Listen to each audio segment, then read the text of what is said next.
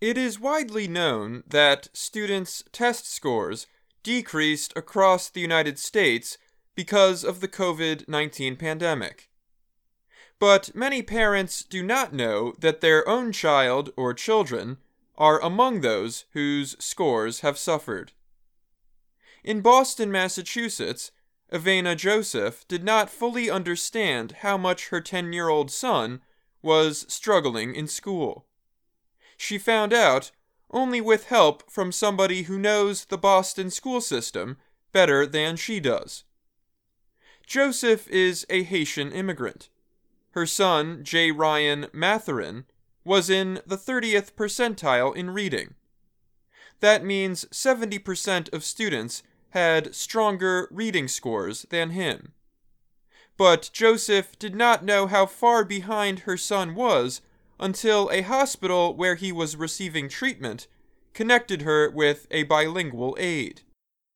It's only because I was assigned an educational advocate that I know this about my son, Joseph said. Schools have long faced criticism for failing to inform some parents about their kids' progress in school. But after COVID 19 school closures, the importance of keeping parents informed has in many ways never been greater. There are many chances to catch up thanks to federal COVID aid, but it will take better communication with parents to help students get the support they need, experts say.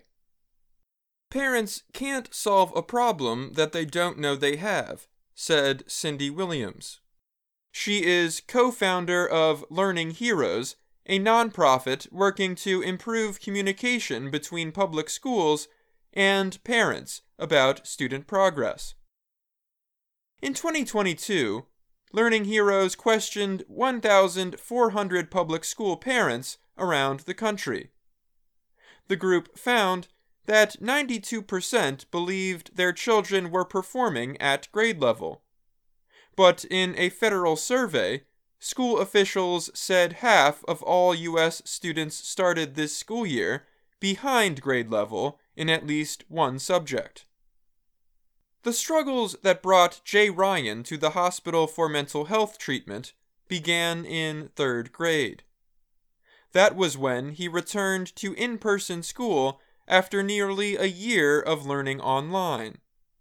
Jay Ryan was getting angry in class, disrupting lessons, and leaving the classroom.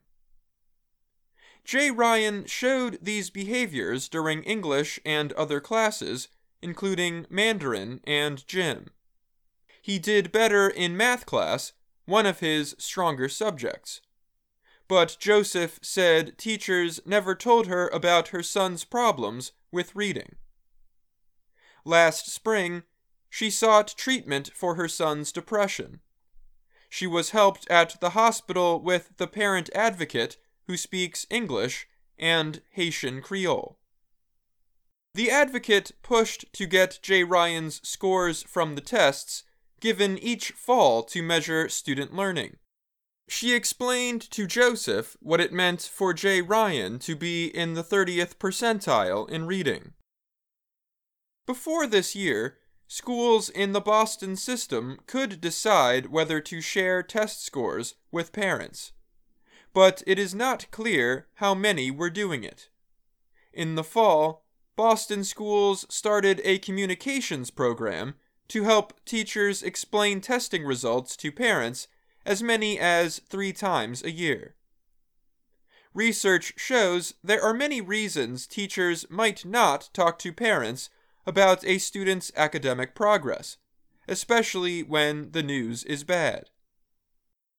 Historically, teachers did not get a lot of training to talk to parents, said Tyler Smith, he is a school psychology professor at the University of Missouri. School leadership and support for teachers also make a difference, he added. Teachers might also think that poorer parents do not care about their child's progress, said Williams, the co founder of Learning Heroes. Without these discussions, parents only look at report cards But report cards are considered to be subjective. They may not be the best signs of overall student success.